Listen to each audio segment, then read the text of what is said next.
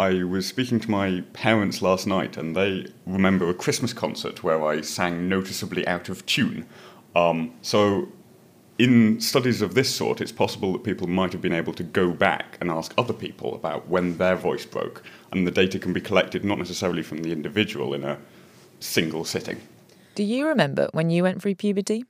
Well, apparently, getting your period is much more memorable than anything men go through. And so for many years, there has been a hole in the research regarding men and puberty. But now, Doctor Felix Day and his team have matched genetic data to personal accounts to prove, once and for all, that men can at least be trusted to remember when their voices broke. What's more, they have been able to use this tool to perform the largest ever genomic study on puberty timing, with a sample of fifty-five thousand men. And the results? Well, they were a little surprising. The biology that determines the timing of puberty in both men and women is very similar. There are a few specific cases where we can see that there are differences, but in the main, it's the same underlying biological pathways in, in both men and women. But they're leading to very different... They are. I mean, clearly the uh, changes that go on in a man's body as opposed to the changes that go on in a woman's body are very different, but what sparks that initiation is very similar. So what does it mean? What does it mean that they use the same processes? Adiposity is the amount of fat you have in your body. So people who go through puberty earlier tend to be fatter as adults. Um, the one thing it probably does show is that the efforts to reduce adiposity across the lifespan are going to have benefits in both men and women, particularly the sort of double whammy of adiposity and early puberty that we see in some diseases. So there's a very complex interplay between the shape of your body and the timing of puberty.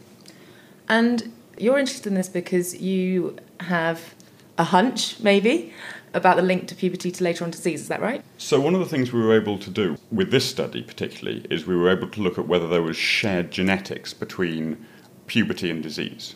So one possible approach is to find a change in the D N A that you know to be associated with puberty and check to see whether that change in the D N A is also associated with another disease.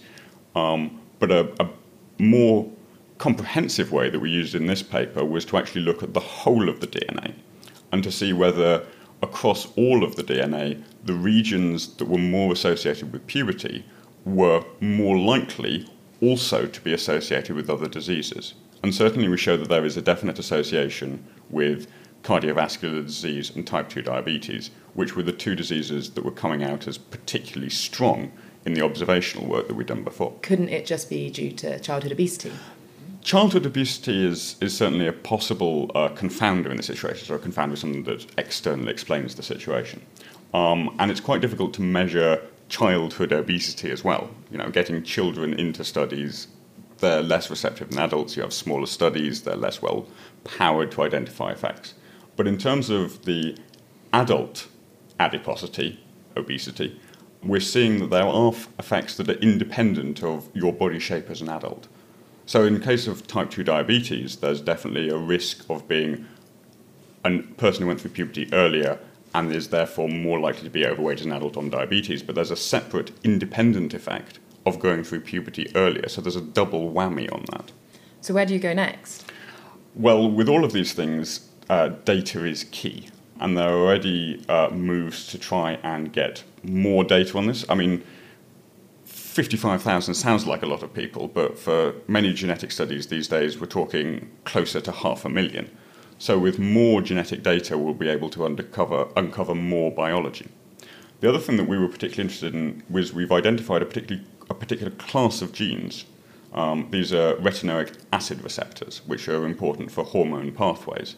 And we think that exploring the biology of this particular class of genes might help us understand some of the biological pathways in more detail. Do you think that if you prove these causations, this is going to have a big effect on the way we view health and puberty?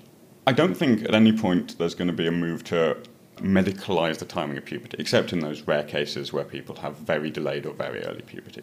But I think the one thing it possibly highlights is the importance of a healthy lifestyle all the way through a person's development. And there's work going on in other areas of the unit that's looking at infant nutrition and physical activity in primary schools. And I think that these are areas where there's important development and research that can go into improving public health.